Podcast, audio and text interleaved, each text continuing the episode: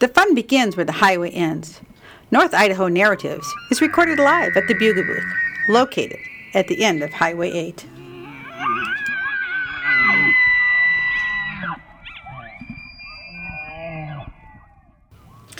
Before we begin, there's a lot going on in Elk River, Idaho. And in Facebook, you can go to their um, Elk River Recreation District page and find out all the activities.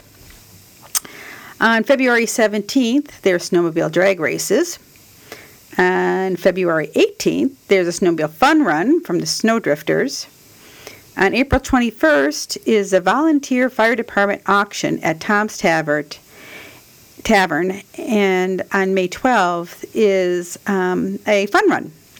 But there's more going on there. You can go to elkriveridaho.com or you can go to their Facebook page, the Elk River Recreation District. Our sponsor for this episode is Barks and Bugle Elk Espresso. It's located in the old Morris Drug Building on the corner of Highway 8 and Main. It's just right outside of the Bugle booth. It serves coffee to meet your caffeine needs, baked goods to tame that hungry growl in your belly, and guests remember our little small town by. The coffee season here is from April to October. In this narrative, we'll hear from one of our city's originals.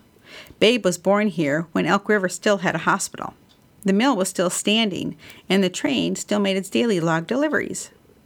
Babe had many adventures growing up here, and the thing that amazed me most was walking five miles to do something fun wasn't unusual. Babe's good humor and salty language made it an interesting time. And I ask you, please, do not crawl around the Elk Creek Falls. They are slippery and very dangerous. One of our interviewers today is none other than our local professor. You'll learn more about him in future narratives. So let's hear a story from Babe. Mm-hmm. The Elk Creek Falls. I want to tell you a little bit about Elk Creek Falls. Uh, there's a place down just above the Elk Creek Falls. Uh, it's a swimming pool, and if you put flowers and stuff around it, that swimming pool around that pool, it looked like a pool that they show you in in uh, Hawaii, but it don't have flowers around it. But it's just as just as nice as pool as is what you see in Hawaii. Anyway, um, so how did you get down there? Well, we wa- we walked It's five miles from Elk River to, to the falls. So we walked down there in the afternoon, and we'd swim, and we'd swim there until about evening before it starts getting dark, mm-hmm. because it would be too damn warm. You'd be sweat all sweated up getting back to Elk River. So we would go down there and swim for three or four hours, and then we'd wait until it gets start get sun starts going down, and then we walk back to Elk River. Anyway, um, we've done that so many times when I was growing up. That was for our swimming pool going down to Elk Creek Falls, and to this day, it's still a beautiful place to swim. Above, Just above it. It's above the uh, the main falls. Now, let me tell you something about our main falls. Mm-hmm.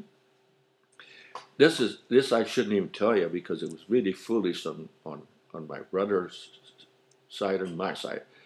We went down there one day, and just like I said, we were kids.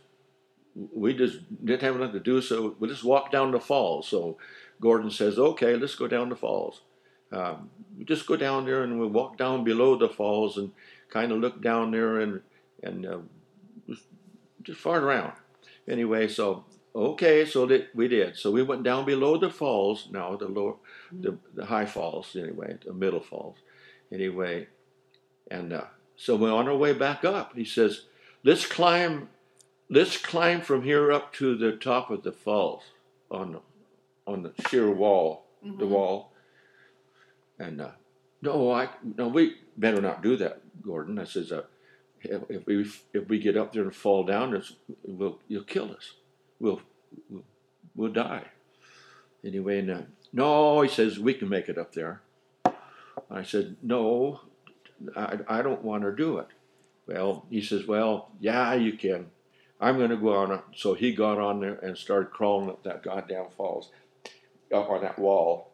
And you had to put your hands, you had to put your hands just here and there to make sure that you didn't have, get a, a loose rock and whatnot. Mm-hmm. And he walked from he got went from there on up, and you, you when you come out, you come out right out, out of the top there where the little uh, the little pool is there before it drops in the falls.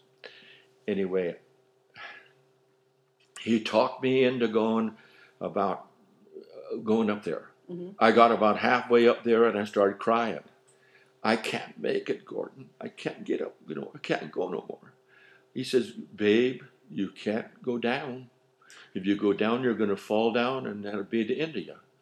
Uh, you gotta, you gotta go up. You gotta just be careful and grab the rocks, and and and you can make it all right. You can make it."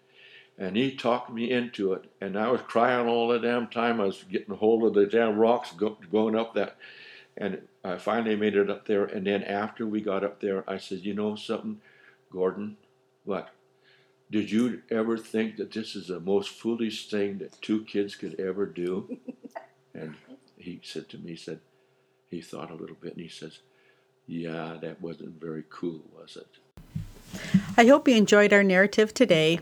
Um, we're going to try to keep them between five to ten minutes long. Uh, and hopefully, I won't sound like a robot all the time I talk.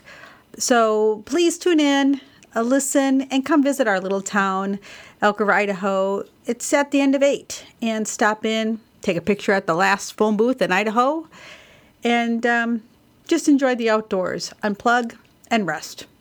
Until next time, bye.